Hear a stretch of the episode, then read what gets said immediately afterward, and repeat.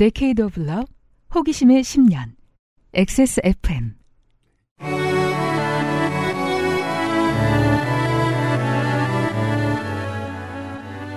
그것은 알기 싫다 특별기획. 23 국정감사 기록실. 보건복지위원회 의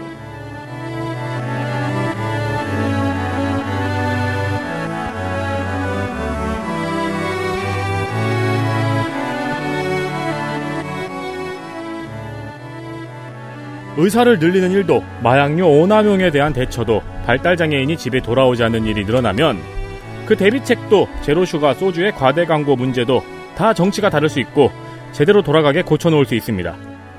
그리고 모든 나라가 다 그렇듯 시민들이 가지는 관심의 크기가 커질수록 해결의 가능성도 높아집니다. 그래서 준비한 연간 가장 큰 시사 매거진 XSFM 23 국정감사 기록실 보건복지위 시간입니다. 저는 윤세민 위원장입니다. 덕질 간사를 소개해요. 안녕하십니까 홍성갑입니다.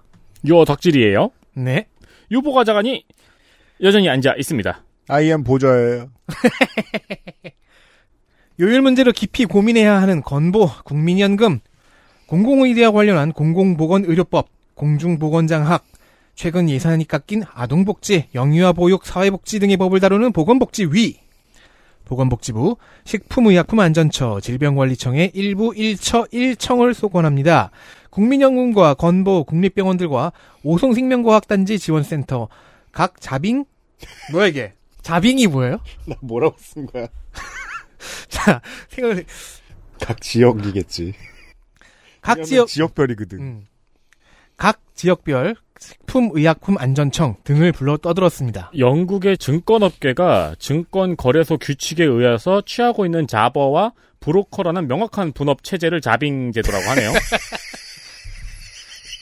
그 한국 농구에서 잘못했습니다. 자유투를 뜯어내는 그런 기술을 자빙이라고 하는데 그걸 좀 이렇게 부드럽게 하면 자빙인가요? 프로레슬링에서 져주는 걸 자버라고. 24명 정수의 14대 9대 1로 이번 국회의 의석 현황을 닮은 보건복지위. 후반기에 위원장이 경기 용인병 정춘숙에서 인천 서 을 신동근으로 교체되었습니다. 국민의힘 간사 경남 창원 성산 강기훈 등 9명, 민주당 간사 경기 안산 단원갑 고영인 등 14명, 비교섭 장영과 동일하게 정의당 비례 강은미입니다. 광고.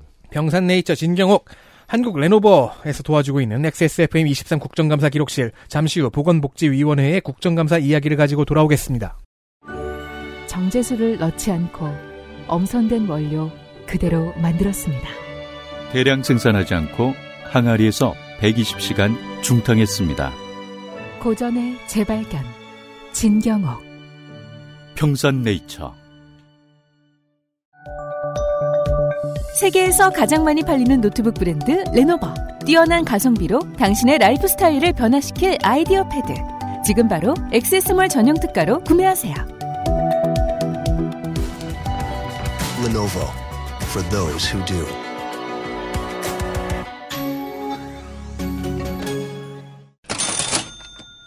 벌써 11세대까지 진화해 온 초경량 초강력 X1 Carbon. 새로운 하이브리드 발열 솔루션을 사용한 수랭식 게이머 노트북 Legion 9i? 수랭식 게이밍, 게이밍 노트북이 나왔습니다. 수랭식 게이밍 노트북이라는 거는 무게가 얼마나 될까요? 안 무거워요.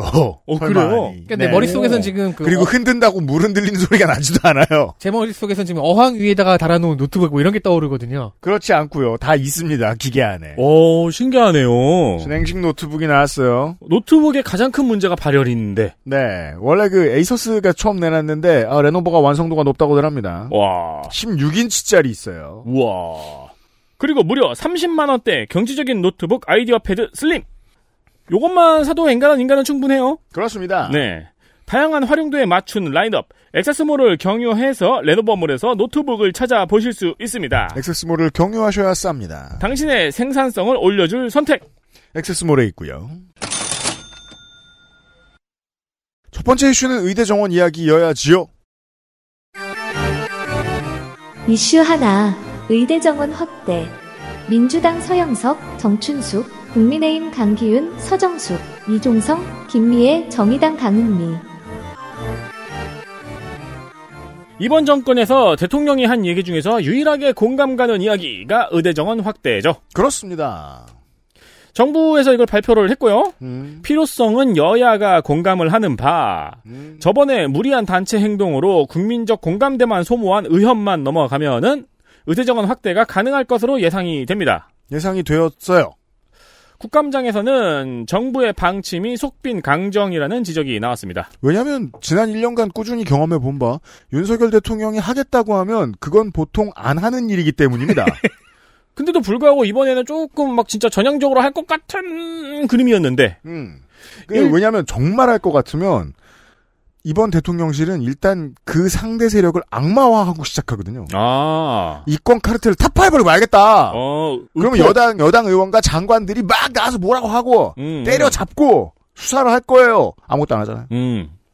일단 확대 규모나 방안에 대해서는 아직 확실하게 정해진 것이 없다고 국감장에서는 이야기했어요. 야당 의원들이 요구하는 지방의대 신설이나 지역의사제에 대해서는 조교홍 보건복지부 장관의 답변이 모호했습니다. 장관 전수적으로 모호하게 답을 했고요. 그리고 이거는 확실히 여당이 원했던 안은 아닙니다. 민주당이 추진했던 안이죠. 예전에 정권을 가지고 있었을 때. 그렇습니다. 일단 밝혀진 것은 학과 신설이나 대학교 신설에 대한 내용은 아직 없고요.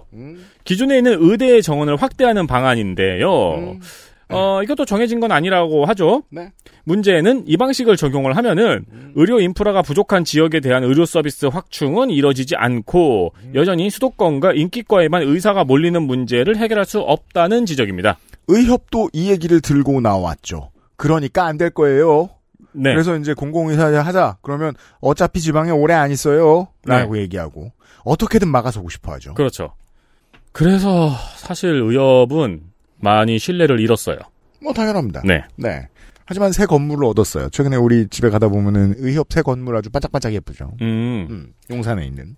정춘숙 의원은 세계의학교육연맹이 교육 효과를 위해서 권장하고 있는 의대 정원이 80에서 100명 사이고, 그러니까 이 정도는 있어야지 뭐 이제 뭐 조별 뭐 한다든가 뭐 이런 게 원활하대요. 각 대학에서. 네. 이는 조교홍 장관도 대통령에게 보고한 사안입니다. 정춘숙 의원은 이거를 우리의 현 의대 정원과 비교를 해봤어요. 그러자 늘어나는 증원 규모가 641명에서 1152명이라고 했습니다. 정상적으로 굴리기 위해서 지금 있는 대학만 똑바로 움직이고 싶어도 1200명은 늘려야 된다. 네. 만약에 640명 정도가 늘어난다면 효과는 굉장히 미미하다고 지적을 했어요. 변화가 안 느껴질 것이다. 네. 그러니까 그때 우리는 갈림길에 선단 말이에요. 정치도 그렇고 언론도 그렇고. 의대 증원 늘리는 거 소용없었다라는 말을 할 거고요. 혹은 더 늘려야 된다라는 말을 할 텐데 더 늘리자는 말이 힘을 잃을 거예요. 이게 무슨 뜻이냐? 정치적으로 올바른 선택은 지금부터 확 늘리는 거라는 거예요. 네. 즉, 지금 그냥 의대 정원만 조금 늘리는 건 효과가 없다고 말을 한 겁니다. 그러면서 2025년도의 의대 정원은 못해도 미니멈 1100명 이상은 늘려야 된다고 지적을 했습니다. 그렇고요. 민주당의 서영숙 의원은 300명은 필수 의료 분야에 중증 필수 의료 분야에 종사할 지역 의사로 지정을 해야 되고 음. 지역 의대를 신설해서 우선 배분해야 된다고 요청을 했고요. 음? 요거를 고려했을 경우에는 미니멈이 1150명이라고 밝혔습니다. 네, 이러면 어떻게 돌아가느냐. 각 지역구에 경상도, 전라도, 충청도 워낙 할 것 없이 지역 의대 설립을 주장할 거거든요. 네. 다만 지금 여야에 따라 입장이 갈렸다가 다음 총선 때 되면 모두가 말하게 되겠죠. 정의당의 강은미 의원은 의대 정원 확대는 필요하나 사립대에 정원을 더 배정하는 것은 부적절하고 이에 대해서 대통령이 특정 사립대를 거론한 것은 매우 부적절하다. 음? 면서 소수 사립대에 지원을 해주겠다는 우려가 있다고 말했습니다. 날카롭습니다. 그러니까 이러다가 결국 성대 의대 음, 그리고 아산병원 네. 이런 데만 의사들 늘어나는 거 아니냐. 음. 그게 뭐 울산이고 수원인가요? 아니잖아요. 삼성 실제로는 공부 잘하는 순서대로 서울과 갈 서울로 갈 거 아니에요. 삼성 서울병원으로 갈 거 아니에요. 그렇죠. 현대 아산병원 서울에 있는 걸로 갈 거 아니에요. 그 둘은 심지어 너무 가까워요. 예. 차가 막혀서 그렇지. 음.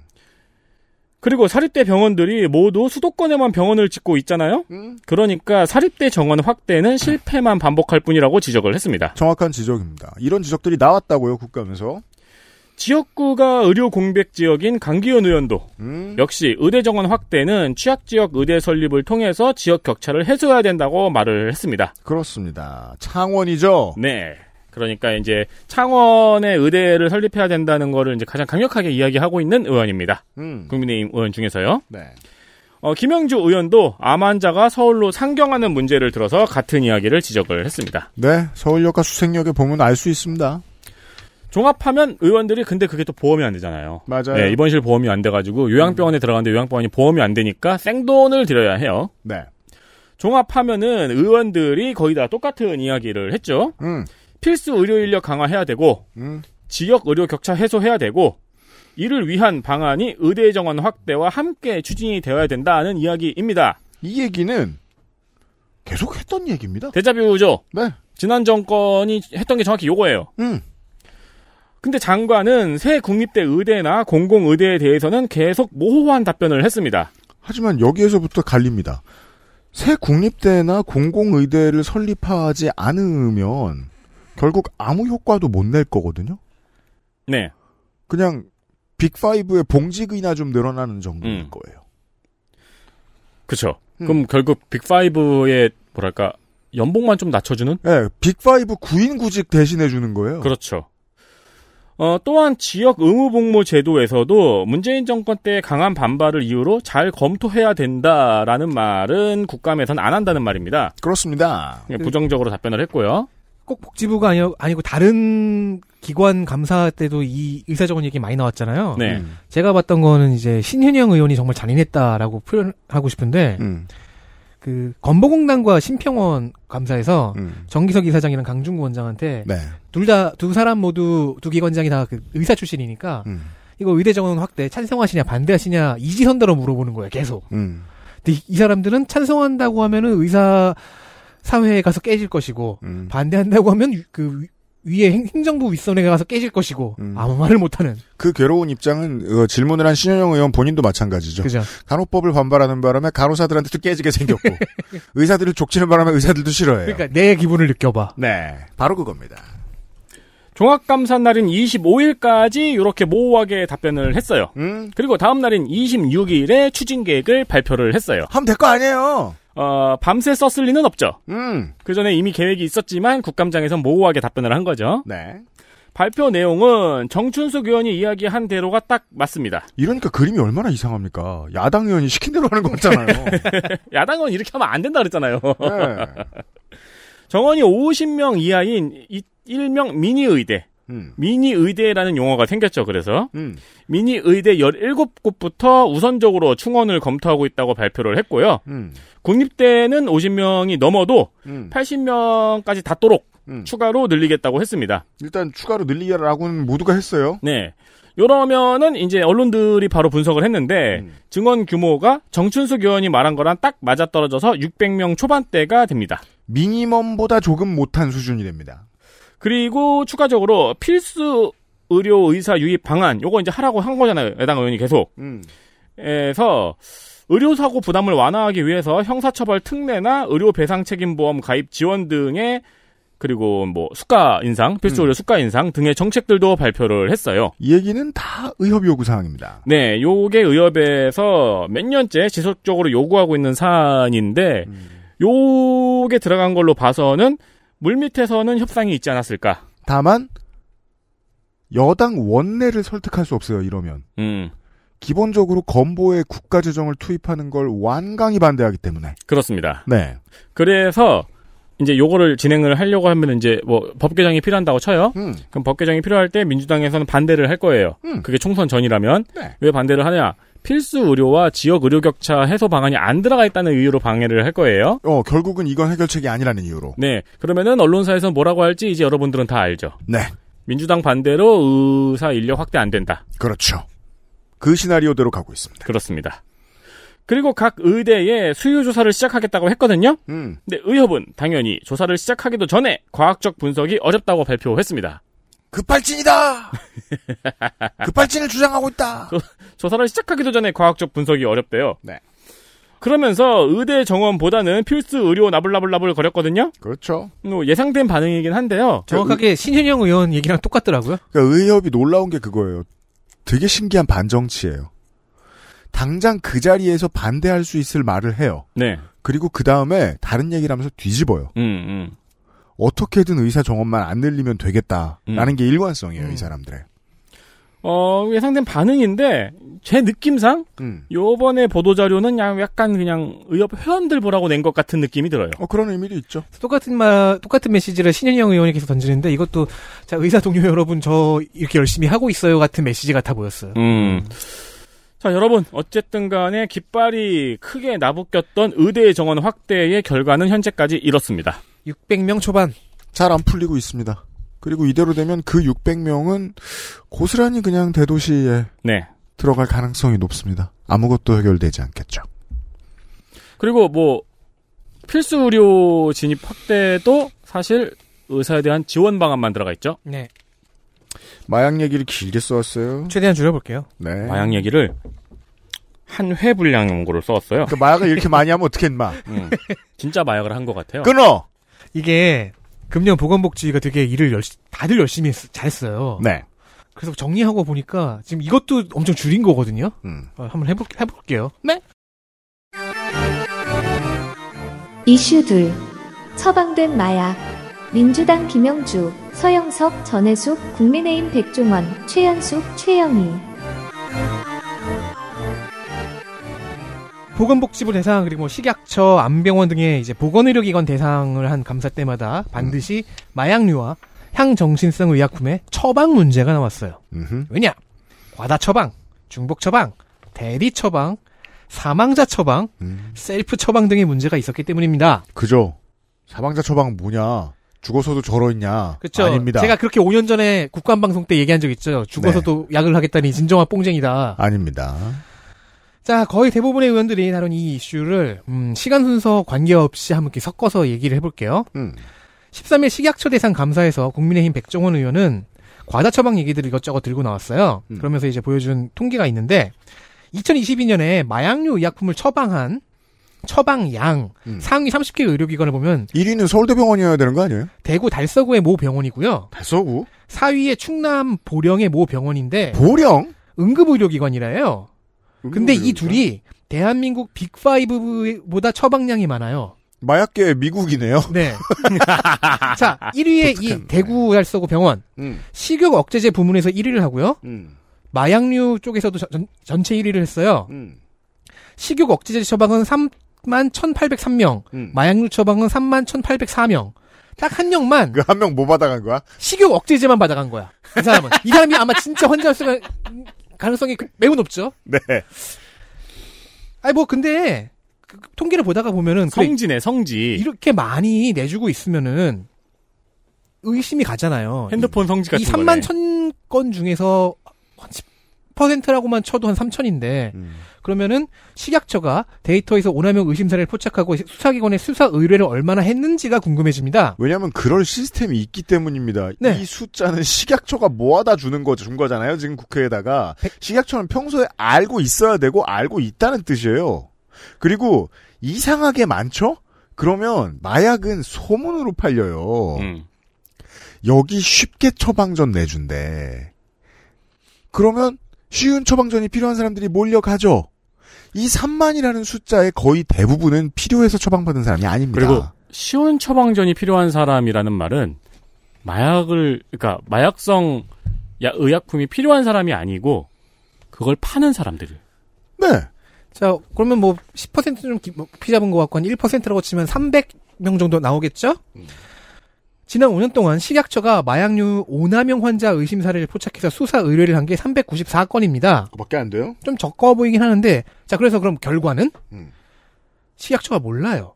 검찰 송치, 뭐 불송치, 수사 중지 이런 걸 막론하고 결과를 회신을 못 받은 사례가 149건, 37.8%를 아, 결과를. 모릅니다. 경찰의 의무가 없나요? 또 같은 오남용 의심으로 이제 의료기관을 의심할 수도 있잖아요. 음. 그래서 의사나 의료기관을 의심해서 수사 의뢰를 한 것도 342건이거든요. 음. 여기서도 미회신이 136건, 40%래요. 다른 건 몰라도 미회신은 너무 미스테리하잖아요. 경찰이 막 즉결해서 그거 빵 뒤졌어. 더 이상 알 필요가 없다. 아니 익십을 엄청 쿨하네.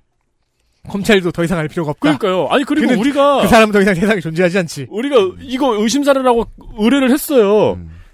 근데 300 몇 건이 아무 답이 없어. 음. 아니, 그 다음에 100 몇 건이. 그냥 쿨. 음. 그는 의료행위뿐만 아니라 아무 행위도 할 수 없다네. 돌려보냈다는 거 아니에요? 오유경 식약처장이 변명을 하기를 음. 이제 아직 수사 중인 사건도 이렇게 넣어서 빼야 되기 때문에 실제 미회신은 더 적다. 그래봤자 이건 다른 말로 네. 하면 미회신이 꽤 있습니다라는 그죠. 소리입니다. 한 100건 정도는 늘 미회신을 받는다. 회신이 없다. 뭐 이렇게만 들 알아야 될 그리고 것 제가 같아요. 의무에 대해서 얘기했는데 경찰이 알려줄 의무가 없는지가 중요한 게 아니라 법에는 식약처가 이걸 파악해서 정리할 의무가 더 중요해요. 네. 식약처가 파악해서 정리할 의무가 있다는 건 수사된 자료를 받아볼 권한을 가지고 있다는 거거든요.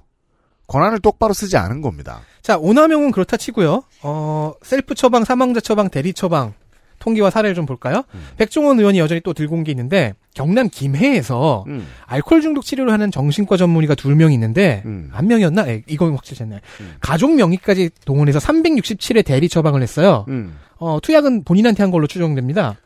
아, 그러면 367회를 알코올 중독 치료를 받을 정도로 온 가족이 모여서 하루 종일 술을 먹고 있다는 뜻이네요. 아니 아니 알코올 중독 치료는 이 사람 잘하면. 출마하겠다? 운전 몇 번 하면? 자 네. 이런 식으로 지난 5년간 본인 투약 건수가 음, 어 의사 5만 3,688명이 음, 사실 이건 중복이죠. 음. 5만 3 14만 3,854건, 음. 457만 3,007개의 처방을 했습니다. 그러니까 야. 5만여 명이 457만여 개를 했다고 보면 되는 거예요. 이거 하우스잖아요, 하우스. 네. 계속 바이코디를 달고 다니는. 음. 물론 이 전부가 중독은 아닐 거예요. 음. 한1% 정도로 한번 추정을 해봐도 너무 많죠. 그렇죠. 한편 그러면 사망 너무 슬픈 게, 네. 이렇게 해도 많이 먹는 건데 되게 많이 먹는 거잖아, 어, 소수의 좀 사람들이. 네. 한편 사망자 처방 음, 어, 사망자 명의로 처방이 내려진 거죠. 음. 1635명의 의사가 5만 1642개를 처방했습니다. 아, 백골 처방. 네. 백골 징포. 황구 처방은 없나요? 같이 화장을 하나? 아니지. 계속 처방이 됐을 거 아니야. 그건 제사야? 아, 제사상이 올라가나 보다. 생전에 그렇게 본인이 좋아하시던. 생전에 좋아했던 거니까. 그렇지. 제사상에, 그렇지. 정키의 제사상에 올라갈 법하지. 돌아가실 때도 프로포폴 하셔다 어. 돌아가셨는데. 아니에요. 자, 심지어 대리 처방은 아예 통계도 제대로 없답니다. 사례만 존재해요. 음.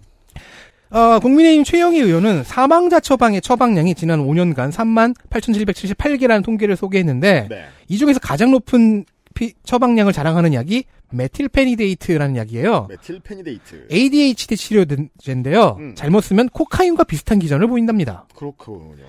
5년간 사망자 처방 의사 수, 뭐, 여기는 또 백종원 의원 통계랑 다르게 100, 아니, 1218명인데, 음. 근데 이 통계에는 환자 수와 건수가 있어요. 음. 환자 수가 1191명, 음. 건수는 3010건. 음. 이 중에서 식약처가 수사 의뢰한 건은 35건. 역시 거의 안 1%가량. 걸렸어요. 어, 거의 안 걸렸어요.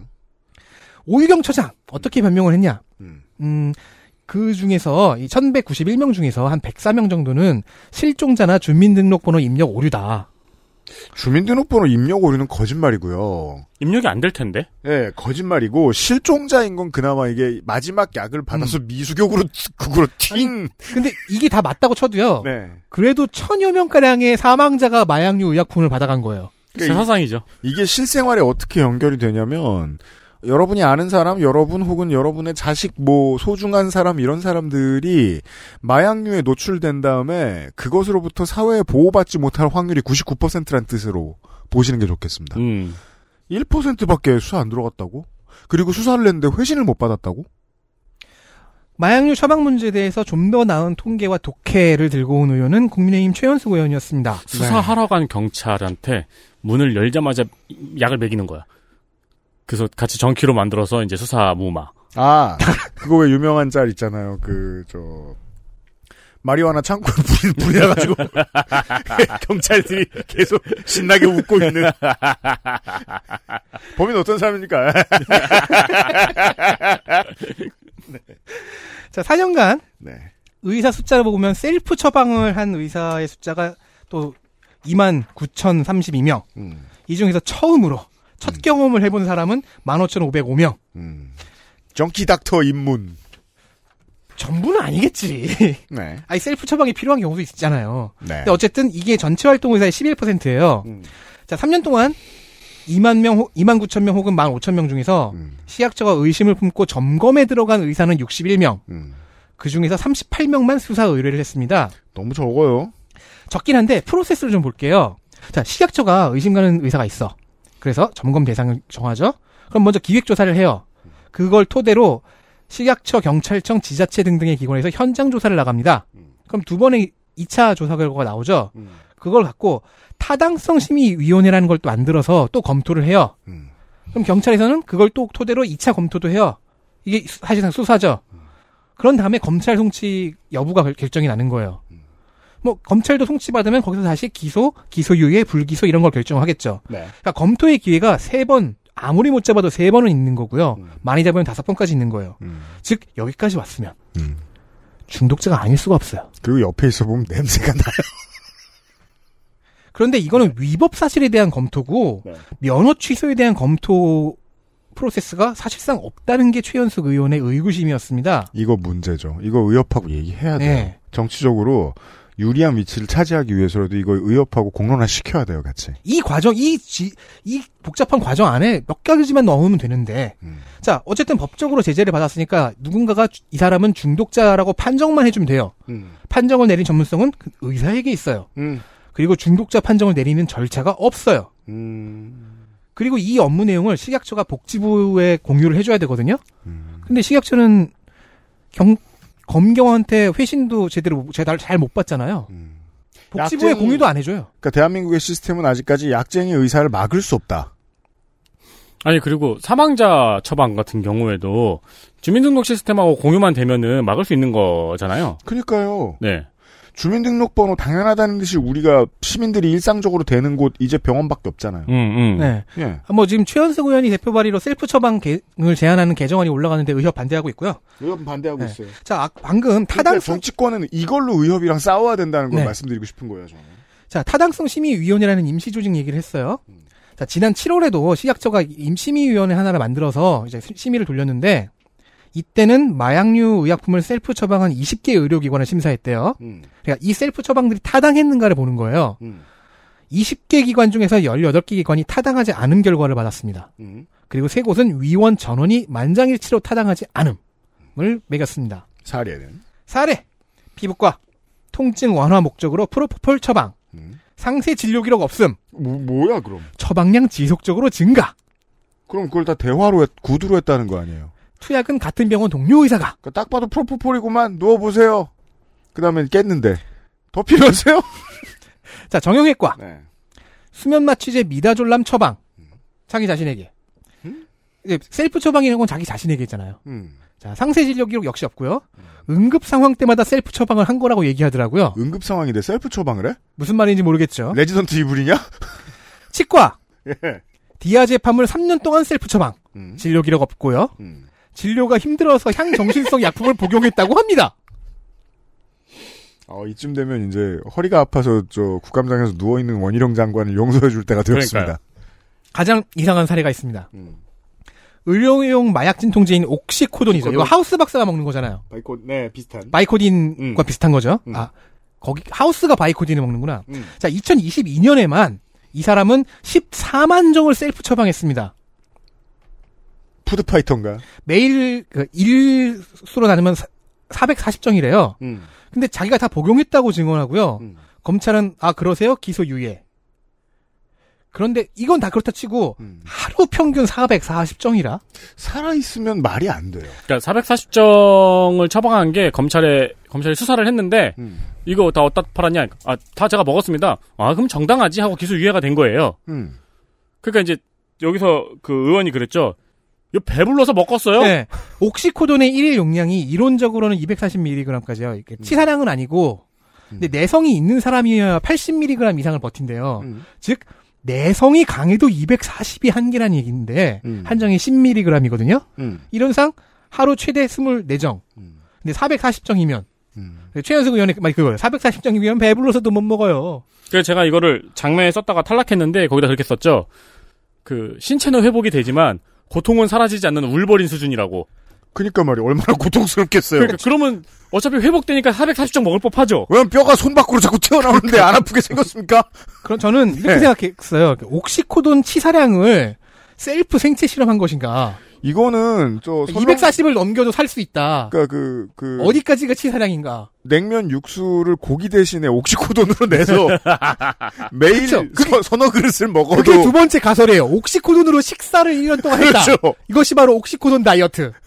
어, 떤 레시피가 있는 것이다. 아니면 마약 유통이죠. 예, 맞아요. drug dealer였던 거예요. 근데 본인 처방이면 세부 진료 기록이 없는 경우가 너무 허다하고 음, 특히 이게 가장 맹점인데 약 비용을 본인 부담으로 하잖아요. 음. 그럼 청구 기록이 없잖아요. 심평원에 청구를 안 넣잖아요. 그렇죠. 사- 미쳤다고 이걸 심평원에 넣습니까? 사각지대로 빠집니다. 음. 또 이게 재평가라고 음. 자 셀프 처방으로 투약하면은요 3개월에서 6개월이 지나서 계속 이 약을 나한테 써도 되는지 음. 즉 몸은 견디는지 중독 증상은 안 생기는지를 자신과 혹은 동료 의사들이 체크를 해야 돼요. 일종의 peer review죠. 네. 근데 이런 경우는 당연히 재평가 기록이 없으니까 심사에 들어간 거예요. 음. 자, 비급여 처리, 진료 기록과 재평가 기록 누락. 이러면 복지부와 심평원의 눈에 안 걸리고요. 음. 오직 식약처의 통계에만 잡히게 되는데 그나마도 유통에 대한 통계 정보에만 나오는기 때문에 잡아내기가 어려웠던 거죠. 네. 그러니까 왜 그렇게 식약, 식약처가 수사율을 적게 했는지를 알 수 있죠. 자, 처방 문제는 또 이제 마약류 향정신성에만 국한된 게 아니더라고요. 아까 말한 ADHD 있잖아요. 네. 아니, 혹은 뭐 당뇨 치료제 겸 비만 치료제 삭센다. 이거를 뭐 한의사나 치과 의사가 취급한 사례, 한의원이 대량의 스테로이드를 취급하는 사례, 이것도 다 모두 비급여로 처리가 돼서 어떻게 쓰였는지 자료가 없어요. 음. 의료법 8조의 1, 2호를 보면 마약, 대마, 향 정신성에 중독되면 의료인 면허 취소입니다. 최근 5년 반 동안 면허 취소된 의사는 287명. 근데 이 8조 1, 2호에 의한 정키여서 면허 취소는 없습니다. 많은데 지금 우리가 보니까 드럭 딜러도 많고 정키도 많은데. 의사가 금고 이상의 형을 확정받으면 재판 결과가 주무관청 이 경우에는 보건복지부죠. 여기로 통보가 돼요. 그럼 이 통보에 따라 보건복지부가 의료인 인허- 인허가를 취소 아니면 정지를 하게 하는 거죠. 근데 실제 현장에서는 통보를 못 받는 경우가 있대요. 네. 더불어민주당 서영석 의원이 가져온 서울 성북구의 한 의사 펜타닐 성지의 사례를 봅시다. 음. 2019년 환자 87명에게 펜타닐 4,220개 처방. 한 해 동안 2020년 사업이 느- 번창합니다. 환자 264명에게 펜타닐 46,108개 처방. 매출이 1000% 상승하였습니다. 이 중에서 한 환자는 1년 동안 펜타닐 패치를 484매 처방을 받았고요. 하루 이- 하나 이상이면 딜러의 딜러임을 알 수 있어요? 결국 걸려서 징역 2년 6개월을 때려 맞았어요. 음. 그러면 이 벼- 의사도 딸려 들어가죠. 음. 그래서 법원에서 약식 명령으로 벌금형을 받았대요. 음. 아니 이게 이 정도면은 사실 같은 마약 공급책으로 봐야지 네. 음. 그냥 과다 처방을 하는 의사라고 보면 안 되죠. 그렇게 뭐 그렇게 변호가 된 것 같아요. 그래서 어쨌든 벌금형을 받았잖아요. 음. 그래서 서울시는 마약류 취급 저- 업무 정지 14일을 처분 내렸어요. 음. 이것도 좀 약하긴 하지만 어쨌든 처분을 했잖아요. 시가 할 수 있는 최선이었나 보네요. 근데 이 업무 정지는 과징금으로 대체할 수 있었습니다. 음. 자, 과징금을 내고 다시 펜타닐 성지로서의 명성을 되찾았고요. 벌금형과 업무 정지 처분 사실을 복지부가 통보를 못 받은 거예요. 그래서 자격 정지가 안 내려졌습니다. 음. 그러니까 법원에서 서울시로는 통보가 갔어요. 보건복지부로는 안 간 거예요. 네. 이런 통보 누락이 5년 동안 확인된 것만 39건이고요. 누락을 확인할 시스템이 없습니다. 음. 그리고 통보가 됐다 해도 조치가 느려요. 네. 형 최종 선고 후 면허 취소 혹은 정지까지 걸리는 시간이 평균 347.5일. 음. 거의 1년이 걸려요. 음. 1년 동안 해당 의사 혹은 병원은 영업이 가능하죠. 네. 어, 이외에도 지금 수의사 동물병원 의약품 분실 건도 있고요. 음. 이것도 서영석 의원이 찾아왔고 전해수 구형 같은 경우에 이제 중복 처방과 과다 처방에 좀 집중을 많이 했어요. 음. 그러니까 압구정 롤스로이스 사건, 강남 람보르기니 사건 이 사람들이 그렇죠. 두 개에서 일곱 개 정도의 마약성과 향정신성 약품을 이렇게 칵테일해서 드셨더라고요. 음. 한 의사가 아니라 여러 의사에게 진료를 받고 뭐 여러 약사에게 조치를 받고 그러면 중복 투약이 가능하잖아요. 네. 그런 거 막는 시스템도 있거든요. DUR이라고. 음. 근데 이게 의무 사용이 아니에요. 음. 여기에 환자나 뭐 약 같은 거 넣으면 이런 이런 부작용 혹은 이런 이런 무- 그거 조심하세요라고 그 경고 메시지가 뜨는데 그거 무시해 버리거나 아예 안 넣는 거예요. 요것만 보죠. 덕질 간사가 내준 자료 중에서 어, 저는 이게 가장 눈에 띄네요. 서영석 의원이 본 전국 케타민 처방수의 55%가 강남구, 오 이건 진짜 서울 전체 케타민 처방량의 67%가 강남구. 네, 전해수 구현은 또 펜타닐 처방 숫자가 강남의 처방 숫자가 다른 강남이 아닌 전국 처방 수저와 비슷하다. 그러니까 그래서 이제 솔루션으로 내놓은 게 DUI 의약품 안전 사용 서비스인데 네. 그거를 의무적으로 거치게 하자. 중복 처방을 못 받을 수 있도록 막아주는 시스템이 있다는 거잖아요. 그렇죠. 왜냐하면 의약 업체들도 그러니까 의약품 업체들도 이런 거 국가가 하자 그랬는데 이거 순순히 해주지 않으면 물량을 뒤로 돌리고 이러다가 그 그 나라랑 그 나라 전체 시장을 잃어버리면 곤란하니까 의약품 업체는 여전히 의리거든요. 그럼 여기에서 우겨가지고 주로 우긴 사람은 누구죠? 이거 뭐라고 반대하고 있죠? 그러니까 DUR이라는 게 그러니까 뭐 이런 메시지가 뜨는 거죠. 이 약 마약류니까 부작용 중독성 주의하세요. 뭐 중독 가능성이 있으니까 중복 투약 여부 확인하세요. 이런 게 떠야 되는데 참고용이에요. 지금 심평 원장이 이렇게 대답했다는 거 아니에요? 이게 개인 민감 네. 정보라서 심평 법적 문제가 원장은 있다. 어떤 약이 어떤 환자에서 어떤 부작용 냈는가 하는 건 개인 민감 정보다라고 도망치려고 했고요. 이 반대 목소리를 내는 공무원들하고 의사들 방- 어디서 돈 버는지 찾아내야 돼요. 제가 제일 신기한 거는 그 보건복지부의 박민수 제 2차관이에요. 담당자거든요. 음. 전혜숙 의원이 강제화하자라고 하니까 그것보다는 평가를 통해서 인센티브나 disincentive를 주자는 소리를 하고 있었어요. 아니 쳐 넣으라니까. 그 자 자 맥락 다시 수면 한번 이익을 줍시다. 이 정도로 마약을 많이 쓰는 나라에서 제도를 뜯어고칠 필요가 없다고 말하는 사람이 있으면 그 사람 호주머니 털어봐야 되는 건 기본 상식 아닌가요? 그렇죠. 네. 우리 이제 여기까지 접근했습니다. 매해 이거 할 때마다 보건복지위 할 때마다 마약 문제 다루고 있는데 이쯤 되면은 고위층 누군가에게도 이 베네핏이 흘러 들어갔다라고 볼 수밖에 없어요. 전 그렇게 보입니다. 어디 고여치니까 의협일까요? 정부일까요? 모르겠네요. 하려면 둘 다 해야죠. 음. 그리고 의협은 쉬워요. 일부 협의회에 회비를 내는 의사들은 실제로 지금 돈을 버는 드럭 딜러잖아요. 네. 네. 제가 오늘 출근길에 옛날 국정감사 얘기를 들어봤거든요. 음. 우리가 거의 매 국정감사에서 마약 이야기를 하더라고요. 누군가는. 반드시 갖고 오죠. 네, 우리는 아주 옛날부터 마약이 한국에서 심각해지고 있다고 이야기를 했는데 음. 그동안 아무 대책이 안 섰어요. 없는 척 합니다. 없는 척 하는 것들에 대한 얘기를 또 합시다. 이슈 셋 발달 장애인의 실종 국민의힘 최현숙, 강기훈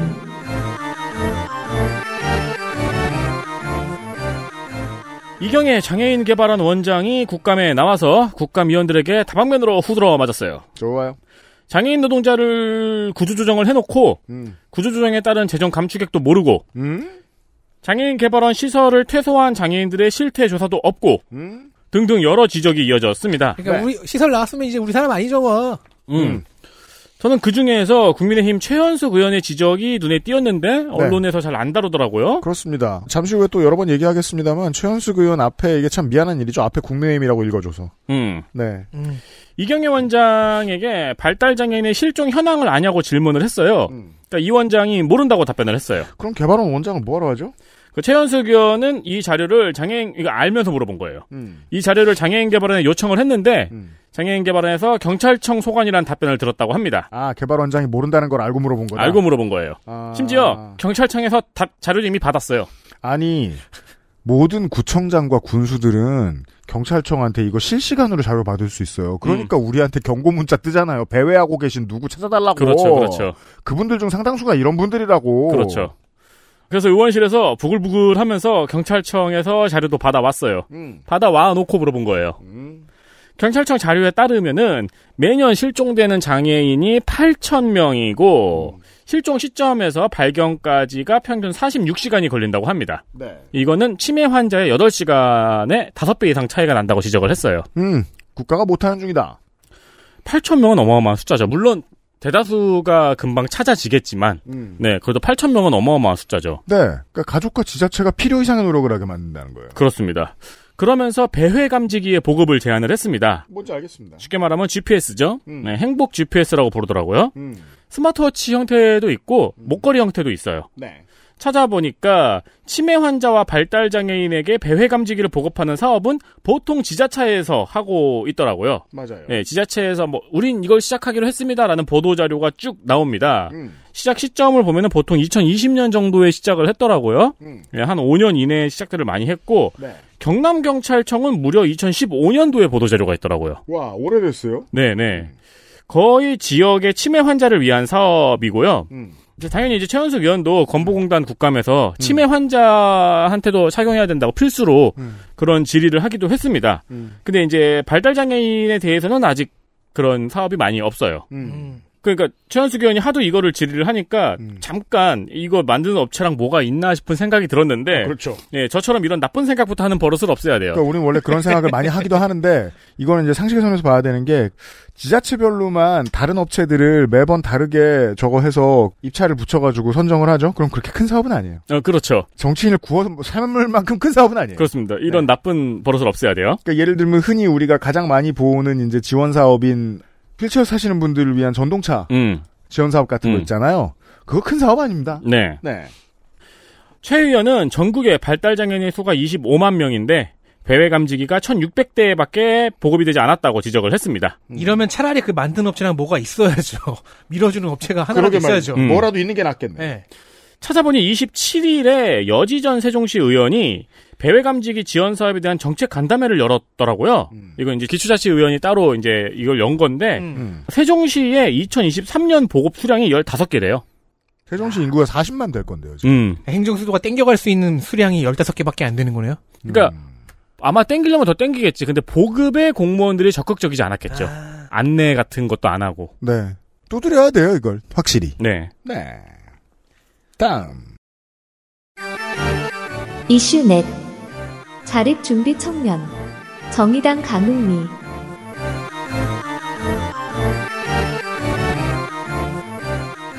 처음 XSFM이 자립준비 청년 사업의 광고 홍보를 맡았을 때만 해도 음.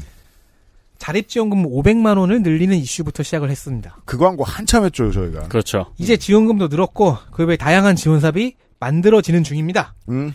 자, 제도를 정비하고 만드는 것도 정치 효능감을 주지만 계속 정책을 유지보수하는 걸 봐도 효능감이 느껴질 거라고 생각합니다. 디버그 하는 얘기를 작년에 이어 해드리고 있습니다.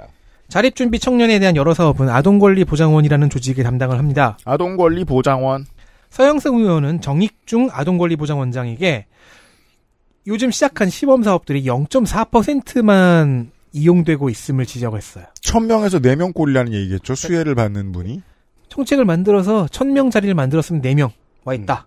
아무리 홍보가 덜 된 시범 사업이라고 해도 4%도 아니어서 0.4%는 너무 저조하잖아요. 그렇죠. 이거는 과일 홍보의 의지도 없었다는 거고. 과일 주스 과일 함유량이죠.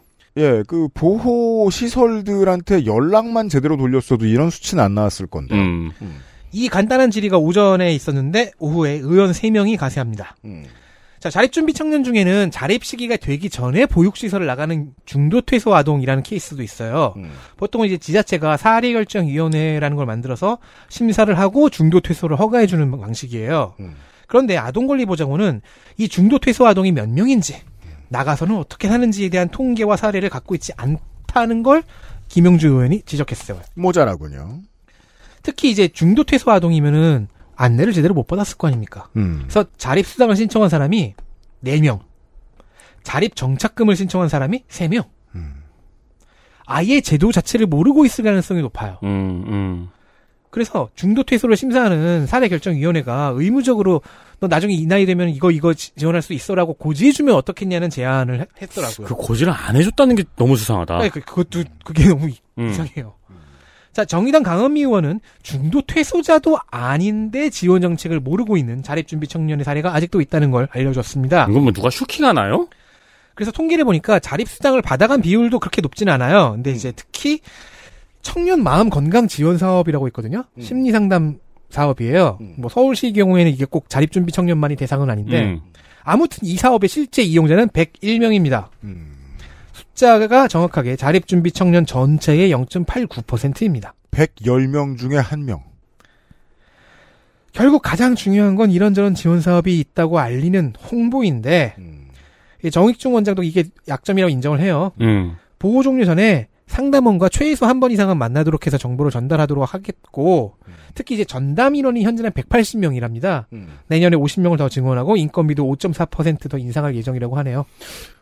어, 저 출근하면서 작년 보복이 국감을 들으면서 출근했는데 음. 거기에 이제 자립준비 청년 전담 인원이 한 명당 120명 정도를 담당한다는 내용의 방송을 저희가 했었거든요. 네. 그 문제의 연장선이기도 하네요. 그렇죠. 그래서 건- 갖고 왔어요. 업무를 담당하는 직원 수를 다 털면 180명이 좀 안 돼요. 아동권리보장원이라는 음. 곳이. 그리고 단에서 원으로 규모가 커진 지도 2년밖에 안 됐고요. 이제 내년에 50명 늘리고 또 그 다음에 또 늘리고 늘리고 가- 하겠죠? 음, 네. 그렇게 나아지는 거겠죠. 이런 지적이 계속 있어야 맞아요. 되는. 우리가 이제 지난 정권에 생겼던 이런 기관들에 대한 이야기를 많이 했잖아요. 대표적으로 지난번에는 이제 공수처가 얼마나 헐렁했는지에 아, 대한 네. 얘기를 했는데 정비하는데 시간이 걸립니다. 이 단체는 2년 됐어요. 자, 소주 얘기. 이슈 다섯 zero sugar 소주의 과대 광고. 민주당 신현영. 제가 이제 이슈 후보로 여러 가지 사안을 꼽는데 생각보다 굉장히 많은 사안을 꼽습니다. 네. 마약 중독 치료 예산 부족, 비대면 진료 시범 사업의 결과, 그리고 상병수당 시범 사업의 실효성, 음. 마약류 셀프 처방 등등을 준비를 했었는데 음. 이 모든 걸 제치고 제가 선정한 주제입니다. 내가 아, 네. 이거 선택했어야 했어.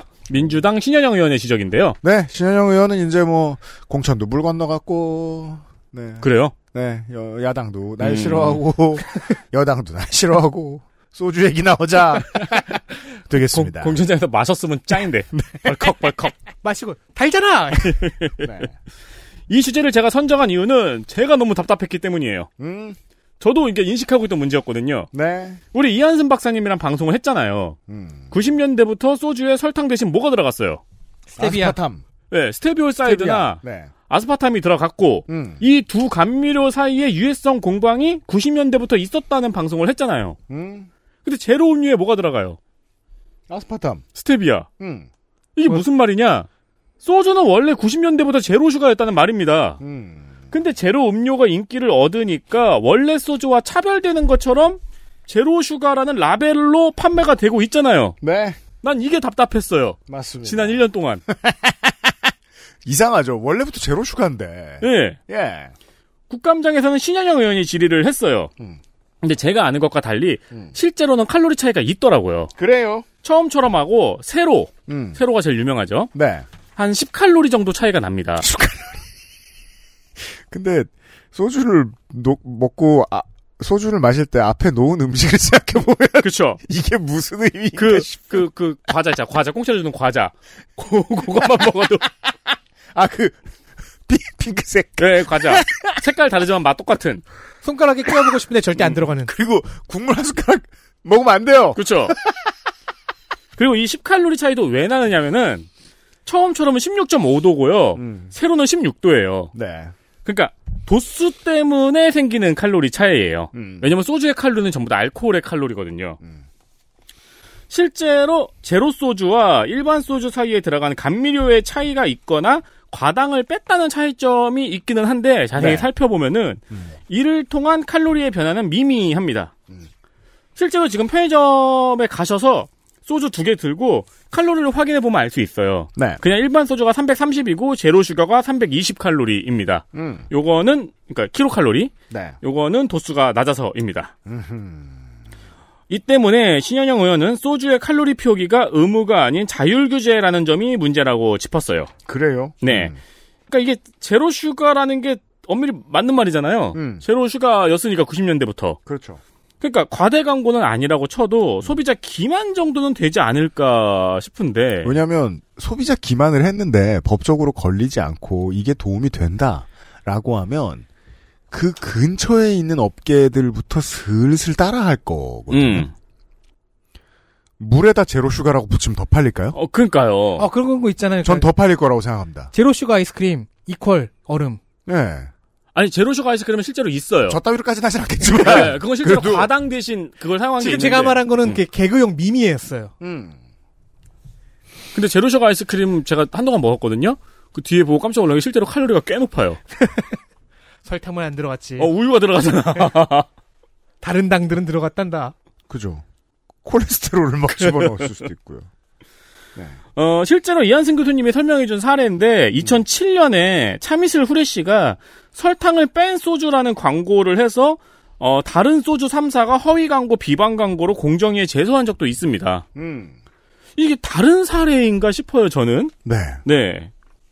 참고로 그래서 진로는 일반 소주의 라벨을 따고 제로 소주로 라벨을 바꾸는 라벨 가리를 한 적도 있어요. 음. 물론 기업 똑같은 거니까요. 그죠. 물론 기업의 차원은 아니고 일부 영업 사원이 했다고는 한데 음. 사실 별 차이 안 나잖아요. 그죠. 이게 애매한 거예요. 국감에서 지적할 수 있어요. 국감은 원래 이런 얘기도 하는 곳이니까. 음. 그럼 법적으로 이거 어떻게 해야 되지? 를 생각하면 그냥 자율적인 시장이 해주기를 기대하는 수밖에 없어요. 원래 소주는 원래 제로 칼로리 이런 소주가 나오든가 어, 그쵸. 아, 바나나는 원래 나도 하얗다처럼 지금 그 얘기하려고 했어. 예. 그러지 않는 이상 하지만 알아주셨으면 좋겠습니다. 저도 이 얘기 어, 눈이 번쩍 뜨여서 집어 넣었습니다. 아, 그러니까 저는 이게 이상하다 싶은데 왜 아무도 모르지 같은 답답함이. 근데 찾아보면은 기사가 통틀어 10개 미만이 있긴 있어요. 이 사실을 관심 안 가졌던 기사가. 거예요. 네. 관심 안 가졌던 거예요. 네. 어, 제가 신현영 의원의 입장을 얘기해 드렸죠. 어, 이런 얘기나 하면서 어, 남은 임기를 채우겠다. 물론 신현영 의원도 지금 지역구를 택하긴 택했어요. 어, 여기죠 여기. 네네. 마포 갑이죠. 네. 예.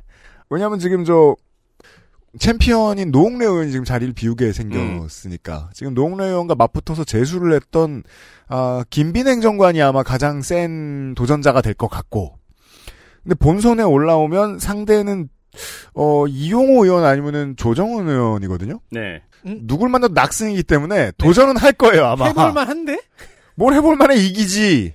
그래서 도전을 하긴 할 건데 신현영 의원을 과연 당원들이 선택해 줄 것이냐. 그렇죠. 여기에서 이미 낙담하고 있을 가능성이 높습니다. 그래서 이런 얘기를 한 거라는 건 아니고 이 얘기는 똑똑한 얘기입니다. 네. 네. 끝으로 이슈 6. 장기 기증. 민주당 김민석, 한정혜. 국민의힘 김미애. 19일 국정감사에서 한국 장기조직 기증원에게 장기 기증 관련 질의를 한 의원은 김민석 의원과 김미애 의원, 여야의 하나씩이었습니다. 네.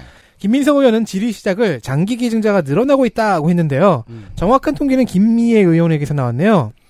이게 뇌사장기 기증자는 매년 400여 명으로 대충 일정하게 유지가 돼요. 네. 500명 안 넘으면서. 음. 근데 조직 기증자 증- 희망 등록을 하는 비율이 매년 조금씩 늘어서 이게 중요하죠. 누적 숫자도 늘고 있더라고요. 음. 자, 아무튼 늘어나고 있긴 하니까 김민석 의원의 걱정은 과로였습니다. 음. 기증 희망자가 늘어나면 그만큼 진단 검사를 많이 해야 되잖아요. 근데 인력과 예산은 그대로네요. 음. 자, 문인성 원장도 지난 5년 동안 심장과 폐의 장기 이식이 꽤 늘어서 검사량이 늘어나긴 했다. 근데 아직까지는 문제가 없다. 음. 고 답변을 했어요. 뒤에 살짝 기- 조만간 문제가 생길 것 같다고는 덧붙였는데 네. 이거 제가 심하다. 원래 장면에 꼽았었거든요. 음. 결코 업무를 늘리지 않겠다는 의지. 이 답을 듣고 김미애 의원이 의아해진 거예요. 그래서 통계표를 딱 갖고 와서 아니 왜냐면 이게 어. 의원들이 예산 확충해주겠다는 식으로 얘기를 맞아요, 했어요. 맞아요. 근데 아직까지는 괜찮다고 답변을 하는 거예요. 그런 사람들이 있죠. 그러니까 김미애 의원이 그 어이가 없잖아요. 아니 우리는 지금 지금 김민석 의원은 지금 예산 올려줄 테니까 명분 만들어 주려고 하는 건데 그러니까 그런 장들이 있죠. 안 될 거예요, 아마. 이렇게 눈치 생각하는. 아니, 눈치도 없고 도전 정신도 없고 패배주의에 찌드는. 네. 자 그래서 통계표를 보면서 자 2019년에 조직 기능 그러니까 조직을 음. 기- 조직 기증 희망 등록률이 3.76%였는데 음. 작년 22년에는 4.46%로 늘어났다. 음. 근데 당신네들 인력과 예산은 7년째 동결이다. 음. 아니 문제가 아직 없다고 답하면 그게 문제다. 음. 라고 문제 제기를 합니다. 네. 자, 2022년 기준으로 장기 이식 대기자는 4만 1,706명. 금년 9월 시점에는 4만 2,276명으로 계속 증가 중이에요. 음. 쌓이고 있다는 거죠. 네. 반면 뇌사장기 기증자는 아까 말했듯 뭐 450, 478, 442, 405 이런 식으로 큰 변화 없이 유지가 되고 있어요. 그러니까 김미애 의원은 그래서 홍보 전략을 바꿔서 변화를 만들어 보자는 거예요. 그러니까 의원의 분석으로는 최근 5년 동안 홍보 예산 내역을 보니까 돈을 더 써도 기증자의 증감 폭은 대충 일정했던 거예요. 그러니까 방법을 달리 해보자. 돈을 더 쓴다고 문제가 해결될 것 같진 않다. 그래서 방송 얘기를 한 거예요. 드라마 슬기로운 의사생활과 예능 유퀴즈 온 더 블록의 장기이식 코디네이터 출연분을 예로 들었습니다. 음, 왜냐면 이런 방송이 나간 직후인 2021년 8월과 9월에 장기 기증 희망자 등록이 대폭 늘었거든요. 음. 7월에 등록 건수가 8,585건이었는데 8월에는 19,278건. 음. 두배 늘었죠? 두 배 이상. 그 9월에도 그 빨이 좀 남아 있었어요. 1464건. 음. 반면 저는 이게 흥미로워서요. 일주일 전인 11일 보건복지부 감사 첫날이었습니다. 더불어민주당 한정혜 의원은 반대 방향의 질의 그러니까 장기 기증을 자제해야 하는 경우를 들고 나왔습니다. 네. 2013년에서 2022년까지 한 10년 동안 한국에서 진행된 생존 장기 기증 중에서 미성년자가 장기를 기증한 경우가 총 506건이었습니다. 아, 그러니까 이 경우는 뭐 보통 신장을 네. 그렇게 하죠. 이렇게 살아 있지만 장기를 기증할 수 있는 신장들 자- 장기에 한해서 이 중에서 94.1%가 직계 좀비석 즉 부모에게 증여되었습니다. 음. 근데 미성년자니까 장기 적출이 바람직하진 않아요. 음. 근데 성사가 됐어요. 음. 보건복지부 지침에도 미성년자의 장기 이식은 최후의 수단이니까 되도록 하지 말라고 되어 있는데 된 거예요. 자, 506건이니까 506명이잖아요. 음. 이 중에서 뇌사자 장기 이식자로 등록을 한 사람은 90명 뿐이었어요. 음. 음. 즉 나머지 사례는 한정혜 의원의 표현으로는 사회적 효를 강요당한 것으로 의심이 아, 가능합니다. 90명은 실제로 뇌- 미성년자이지만 뇌사자이기 때문에 장기 뇌사 장기 기증에도 등록을 할 정도로 아, 아, 의지- 아, 의지 가 있었던 의지가 사람인데 있었던 사람들인데 나머지 400 16건은 음. 아니었다는 거죠. 음. 생존자 장기 기증의 경우에는 의학적 의- 이유를 입증한 서류, 뭐 사유서 이런 것들을 첨부해야 돼요. 근데 506건 중에 176건만 사유서가 있네요. 시스템이 영성하군요. 근데 뭐 미지출하는 경우도 많다니까 완전히 뭐 되게 중요한 하자까지는 아닌 음, 아닌 것 같아요. 하지만 한정혜 의원은 일- 사유서의 내용 중 일부를 가져옵니다. 좀 의미심장하거든요. 음. 성인 친족의 기증 의사 없음. 기증 의사가 확인되지 않음. 절차가 복잡해서 성인 친족은 기증 고려 아예 안함. 흉터 등 심미적 의- 이유로 성인 친족 기증 고려 안함. 직장 생활이나 학업을 이유로 성인 친족 기증 고려 안함. 이게 제일 어이없는데. 미성년자 기증자가 부적합 판정을 받는다면 내가 기증하겠음. 그러니까 쉽게 말해 만만해서 음, 네. 장기 적출 당했다. 역시 한정의 의원의 표현을 빌자면 이건 장기 기증을 안 해야 되거나 뭐 해야 되는 이유가 아니라 장기 기증을 하게 만드는 사유서인 겁니다. 그러니까 이걸 읽으니까 감이 오네요. 이거 조금 더 엄격해져야 되겠네요. 네. 음. 그래서 일단 한정애 의원은 장기 기증자의 제한 연령을 19세 정도로 상향, 상, 그 아래쪽 under를, underbar를 19세 정도로 상향하는 걸 제안을 했어요. 음. 근데 조규홍 복지부 장관 역시 만약에 기증 수급만 원활하면 19세가 아니라 그 이상으로도 올리고 싶다라고 격하게 동의하는 거예요. 음. 장관도. 네. 아, 그러니까 슬기로운 의사생활에서 그 짤 있잖아요. 자식의 장기 기증을 당연하게 생각하는 아버지에게 음. 의사가 전 이 수술 못합니다라고 했던 음. 음. 네, 그런 것도 사실 이런 사회적 함의가 있는 내용이었나 보군요. 음. 그리고 응급 이식이 아니어도 미성년자의 친족 기증이 생기는 이유, 그러니까 이 응급 상황이면 또 몰라.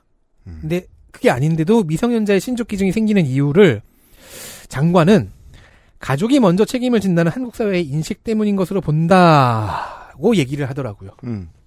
그러면서 이제 장기 수급 자체가 적음을 아쉬워했어요. 그래서 일주일 뒤에 있었던 김민석, 김미애 의원의 인력 예산을 더 요구해라 하고 종용했던 게 눈에 밟히는 거죠. 특히나 이제 한정희 의원에 의하면 뇌사 장기 기증자여도 장기 기증이 성사된 경우는 40% 정도뿐입니다. 네. 어, 기술과 제도를 개선하는 것도 시급해 보입니다. 그리고 장기 조직 기증 원장을 일단 교체해야 됩니다. 너무 의지가 없다. 예. 그럼 우리 필요 없는데요? 라고 할거 아니야. 검사가 가는 거 아니야? 이러다 줄 건데요? 이럴 거예요. 광고 듣고 오죠. XSFM입니다.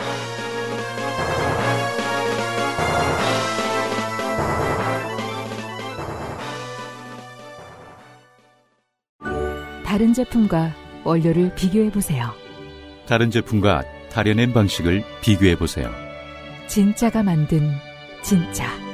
고전의 재발견. 진경옥. 평산네이처. 펴서 접어서 눕혀서 뒤집어서 태블릿처럼 때로는 메모장처럼 세상에 없던 노트북 Lenovo ThinkPad X1 Yoga 시리즈 실천하는 당신을 위한 노트북입니다. Lenovo for those who do.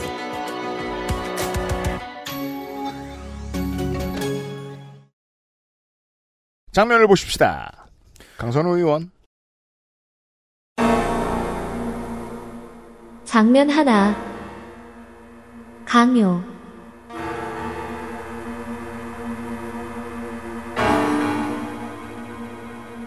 다들 자기 할 일을 열심히 한 보건복지위 국정감사. 그래서 정쟁거리가 없진 않았어요. 문재인 케어와 건보 재정. 음. 근데 공방이 치열하지가 않고요. 약간 불편한 정도고요. 네. 심지어 반박과 재반박이 되게 완성도 높게 이어지는 거예요. 음. 저는 막 짜증이 나요. 좀 싸우고 그래야지. 어? 아, 별로 안 싸웠어요. 자, 18일 감사에서 강선우 의원이 첫 질의를 열었을 때도 문재인 케어 방어였습니다. 음. 강선우 의원이 근거로 가져온 자료는 건보공단이 낸 자료였고 대충 뭐 요약을 하면 문재인 케어가 건강보험 보장성 강화에 긍정적이었다. 음. 왜냐면 뭐 뇌졸중 조기 발견이 한 10% 늘었거든요. 네. 그러니까 정기석 건보공단 이사장이 그 숫자만 놓고 보면 그래 보이는데 더 많은 빅데이터를 놓고 보면 유의미한 증가는 아니고 아, 더 많은 빅데이터를 알고 있나 봐요. 거기에다가 거기 있는 내용은 엄밀히 말하면 조기 발견이 아니고 음. 또 뇌졸중은 연 단위로 봐야 조기 발견 효과가 있고 음. 그래서 그 자료는 사실 잘못된 자료라고 답변을 했습니다. 오, 그래요? 당연히 강선우 의원을 비롯해 여야 모든 의원들이 당황합니다. 아, 맞다. 생각해 보니까 건보공단이 준 자료를 가지고 얘기한 건데. 네. 네. 근데 이사장이 나와서, 에이, 이 자료, 에이. 그러니까 약간 피식피식거리면서 음. 그게 그렇게 빨리 나오는 자료가 아니고요. 막 이런 식으로. 정기석 이사장이 예, 그러니까 뭐 의원님은 의사관이라서 모르는 모양인데 막 이런 식으로. 그럼 옆에 있는 신현영이 좀 빡치죠. 예. 아니? 건보공단 이사장이 건보공단이 낸 자료를 부정하면 안 되잖아요. 그래서 잘못된 자료라고 생각했으면 아예 주지를 말았어야죠. 정기석을 불러오라 그랬더니 사이먼 도미닉을 불러온 건 아닐 거 아니에요? 그 내가 그거 썼는데 잘렸더라고. 그래요? 네. 잘못했습니다. 그래서 위원장인 신동근 의원이 일단 일단 화를 참고 제안을 합니다. 음. 가능한가요? 가능하지 않으면 음, 저 이- 얘기를 해주세요. 그 지금 이렇게 짧게 분석할 수 있는 자료가 아닙니다. 그래서 저희가 시간을 들여서 충분히 들여서 어, 누구든지 봐서 납득할 만한 그 자료를 제- 내도록 하겠습니다. 이게 한두 달로 끝나는 자료가 아닙니다. 웃고 있죠. 일단 이 문장 자체도 의미 성립이 불가능해요. 쪼개네요. 그러니까 말이 안 돼요. 음. 통계 모아오는 거잖아요. 음. 그게 한두 달 걸려서 제작하는 자료인가요? 그리고 국정감사 때 왜 공기관의 직원들이 죽으려고 그러는데요. 그때 맞춰서 정리를 다 하니까. 그렇죠. 그럼 그때 모두의 마감이 그때였는데 지금 한두 달 더 달라 그러면 어떡해요? 그래서 위원장은 울컥해서 표정이 굳습니다. 음. 거짓 자료를 갖고 와놓고 웃어? 그럼 이런 자료는 왜 제출을 한 거야? 그러자 정기석 이사장의 답변. 그럼에도 불구하고 아니 그러니까 해석에 문제가 있는 자료를 왜 제출을 하냐 국장감. 자료를 제출을 어, 상당히 강요를 받았기 때문에 어, 할 수밖에 없었습니다. 뭐라고요 나오죠? 그러니까 지금 여기 들어보시면은 그 도박모씨로 카이저처럼 그렇죠. 그러니까 카이저가 지금 이 쌈디 위원장이 카이장이야? 그 네, 쌈디 위원장이에요. 쌈디 이사 쌈디 이사장인 거예요. 네, 쌈디 이사장이에요. 슬렁슬렁. 강요라는 단어가 나오자마자 국감장이 술렁술렁술렁술렁해요. 여야가 그죠. 다 여야 의원들이 다 우- 웅성웅성. 야, 이- 사실 이 태도로는 학부도 졸업하기 힘들거든요. 그러니까 매번 기말고사 때마다 이런 소리 할 거 아니에요. 그렇죠. 그러니까 이제 여, 뭐 이건 여당도 빡치죠. 그러니까 음. 왜냐면 이 국감 의원이 자료를 요청했는데 그거를 심지어 무슨 공기업이 요청한 것도 아니고 국회를 무시한 예, 거잖아요. 예. 이거. 그러니까 의원들이 항의를 했고 항의 때문에 국감이 잠시 정회가 됩니다. 네. 이후 다시 속개한 이후에 아, 이- 변명을 준비해왔나 보네요. 네, 이 쌈디 이사장이 변명을 합니다. 음. 강요라고 말씀드린 것은 사실은 저는 강한 요청이었다 이렇게 뜻으로 했는데 그 강요라는 단어가 어, 다르게 해석될 줄은 정말 몰랐고 강선 의원님께 예, 사과드립니다. 강요는 강한 요청이었던 거예요. 약한 요청은 약이요. 근데 그래갖고 이제 이 다음날이었나 다다음날이었나. 약요는 약한 허리죠, 원희룡의. 그 다른 감사에서 한 피감 기관장을 막 털고 있었어요. 그 강선우 의원이. 음. 그러다 이제 중간에 강요라는 단어가 중간에 나와갖고 음. 아 그래서 강요가 무슨 뜻인지 아세요? 라고 했거든요. 음. 근데 그때 분위기가 그 분위기가 아니었지만 저는 분명 들었어요. 의원 몇 명이 음. 잠깐 푹 하고 터졌어요. 왜냐면 입속에서 맴돌잖아요. 음, 강한 강한 요청. 요청. 강선우 의원이 만약에 개명을 한다면 외자 이름 요가 어떤가? 자, 탕후루 얘기. 그래요, 이거 보긴 봤었어요. 장면 둘. 탕후루의 새로운 해석.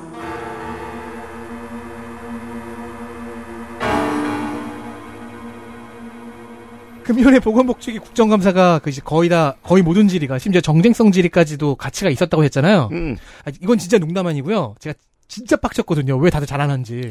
다들 잘했다니까요. 그걸 빡치면 어떡합니까? 그걸 우리는 뿌듯해 해야죠. 그래야 되는데 그러니까 너무 당당하게 그 얘기를 반복적으로 내가 하니까 내가 문제 제기를 하는 거야. 장면 고를 때는 진짜 화났어. 근데 영상회의로 홈페이지에 들어가서 그 아무 날의 아무 질의만 보셔도요. 꽤 수준이 있었으면 알수 있으실 겁니다. 네네. 딱 하나의 이슈만 그렇지 않았어요. 음. 탕후루 신드롬을 놓고서요. 소아당뇨와 소아비만을 걱정하면서 그 업체의 사내 이사를 불러다 앉혀놓은 음. 25일 종합감사의 장면이었습니다. 안 나가는 게 나았을 것 같아요. 그래도 아무도 뭐라고 안 했을 거예요. 근데 나가서 잘 제가 보기에는 되게 잘 대처했어요. 네. 예, 예. 예. 그 참고로 탕후루로 인해 젊은 당뇨병 환자가 늘어난다는 개탄에 대해서는 정재훈 약사님이 중앙일보에 기고한 칼럼에서 지나친 속단이라고 반박을 해, 아니 기본적으로 생각해 보라고요. 삼시세끼를 그걸로 먹는 사람이 없기도 하거니와 음. 저녁 때 뭐 거한 거 먹죠? 그거보다 훨씬 오바됩니다. 그렇죠. 자, 아무튼 탕후루 프랜차이즈 업체인 달콤나라 앨리스의 정철훈 사내 이사, 이사 는 음. 난 누군가 또 여긴 어딘가 표정으로 국정감사장에 나와서 음. 이걸 왜 하는지 모르겠는 증인 선서도 하고 네. 거짓말 할 것도 없는데 음. 그래서 강기훈 의원의 질의에 답했습니다. 내용은 뭐 어, 식약처 기준에 맞는 당 함량이다. 음. 기부하고 있다. 뭐 대충 그런 평범한 답변이었습니다. 나는 기부했다는 말, 그러니까 식약처 기준에 맞는 당 함량이지만 우리가 더 개선하겠다고 답변을 했고, 음. 그리고 기부 얘기하는 게 그게 웃겼어. 기부를 했는데 저희가 순수한 마음으로 하려고 알리진 않았습니다. 라고, 라고 지금 알립니다. 라고 여기다 알렸어요. 그러니까 뭐 그렇게 큰 이슈는 아니었고요. 크게 웃기지도 않았어요. 네. 근데 강기훈 의원이 농담을 하나 섞었습니다. 음. 재미는 없지만 잭시는 약간 있는 그나마 좀 아재 개그라서 소개를 합니다. 네. 탕후루를 설탕을 후루루 마신다고 탕후루 아닐까 이런 또 전화를 생각도 해봤어요. 이 사람이 왜 그동안 공천을 이렇게 못 받았는지 알 수 있습니다. 아, 공천, 공심이 가가지고 이런 농담을 계속 했던 거야? 그죠? 근데 이런 식으로 그 분위기 누그러뜨리고 뭐 이러면서 간사 역할 잘하더라고요. 금년에는. 혹은 이제 경남에서 이게 그 강기훈 의원의 지역구가 제일 험지란 말이에요. 창원 성산이잖아요. 네, 네. 민노당한테 많이 지고 이러던 곳이잖아요. 자신감을 잃어버려서 그런 걸 수도 있어요. 탕을 후루루를 가져왔구나. 당을 후루루, 당 후루, 탕 후루. 엘리트 플레이어 확인하시죠. 보건복지위원회 엘리트 플레이어 더불어민주당 서울 강서갑 강선우 의원입니다. 자, 이제 우리는 20대가 21대가 거의 끝나가지고 얘기할 수 있잖아요. 어, 의정은 거의 최고 레벨입니다. 여러모로. 네. 네, 가장 히트친 질의는 오염수 보고서였어요. 음. 음, 요게 가장 히트친 질의긴 했는데, 음. 그건 이제 제가 패스했고, 네. 그거 빼고도 학대 피해 아동, 자립준비 청년, 이태원 참사, 아동의료, 노후복지 서비스 등등 빠진 곳 없이 꼼꼼하게 챙겼습니다. 네. 지역구랑 같이 읽으면 이제 flow가 느껴지잖아요. 강서갑의 강선우죠. flow 좋은 스피치로 매우 강하게 공격과 방어를 다 수행했습니다. 그 전에 flow가 안 좋았어요. 강서갑의 금태섭이었거든요. 강서갑의 김성태 등등. rhyme이 좀 있어야 되는데. 네. 다음은 국민의힘 비례 최연숙 의원입니다. 블라인드로 질의 내용만 보면은 어느 당인지 구분하기 어려울 정도로 정책 질의 위주였습니다. 네. 의료기기 부작용, 요양병원 적정성 평가를 조작하는 그 쪽집게 과외하는 사람들이 있대요. 그렇죠. 네. 이거 걸리면 안 돼요. 음. 그러니까 아니, 그러니까 이거 그 여당이 짚으면 안 돼요. 걸리면 안 돼요라고 말씀하시면 안 되죠. 여당 의원이 이걸 잡아내면 안 돼요. 대통령 장모 얘기거든. 음, 음. 예. 그리고 한의원의 전문의약품 처방 등등 좋은 질의가 많았습니다. 음. 이게 원내 1, 2당에 저는 triple 숙이라고 이름을 붙였는데 음. 서정숙, 전혜숙, 최연숙 세 의원이 모두 비슷하게 잘했거든요. 음. 세 사람이 모두 통계, 논리, 스피치 필요할 때 공격적으로 몰아치기, 뭐 힘 빼야 될 때 빼주기 등등 다, 다 잘했어요. 근데 음. 그 중에서 스피치가 제 취향이 좀 더 맞은 최연숙 의원을 정당 배분 또 섞어서 또. 선정을 했는데 네. 마음이 왜 가냐? 음. 아무래도 국민의당 출신이라 다음 회기 때 못 볼 가능성이 좀 있어서 어, 국민의당 출신의 국민의힘 두 국회의원 권은희 최연숙이 어, 우리나라 정치와 미디어의 환경을 이번 회기에서 가장 잘 보여주는 인물들이라고 저는 생각해요. 민주당에서 조금이라도 오른쪽으로 가면 언론은 그 사람들을 못 사랑해서 안 다리거든요. 음. 웃기죠? 오른쪽으로 가면. 그게 뭔가 좀 더 머리 좋은 사람이 하는 정치라고들 착각을 해요. 뭔가 합리적이라고 착각하죠. 그리고 국민의힘에서 왼쪽으로 가면 아무도 거들떠보지 않아요. 음. 없는 사람 취, 취급해요. 하지만 이 사람들은 이렇게 당해도 쌉니다. They deserve. 왜? 권은희, 최, 최현숙 모두 이런 비슷한 생각을 가지고 국민의당에 갔던 사람들이거든요. 반정치의 꿈을 꾸고. 음. 왜냐하면 정치에 대한 이해가 충분치 않았으니까. 권은희는 경찰, 최현숙은 간호사 출신이죠. 근데 정치에 들어오고 난 다음부터 정치를 깨달았어요. 국민의당에 이런 사람이 덜어 있습니다.